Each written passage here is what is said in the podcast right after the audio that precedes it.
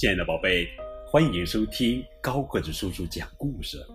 今天呀，高个子叔叔要讲的绘本故事名字叫做《小山羊来我家》。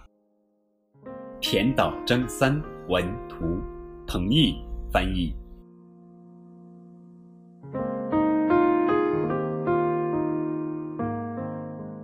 蔡穗子的家里来了一只小山羊，雪白的身体。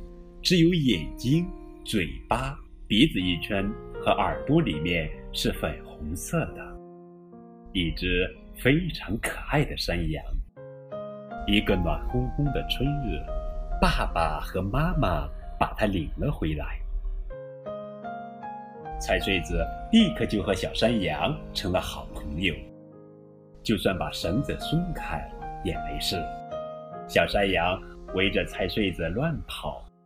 开心极了，可他跳来跳去玩疯了，好像停不下来了。跳过沼泽，朝田野里跑去，跳到河对岸的爷爷奶奶家的院子里去了。哎呀，跳进来一只可爱的山羊！小山羊跳到饭桌上，终于停了下来。菜穗子，没事的。山羊。站在饭桌上，哎呦，拉便便，哇哦，呃。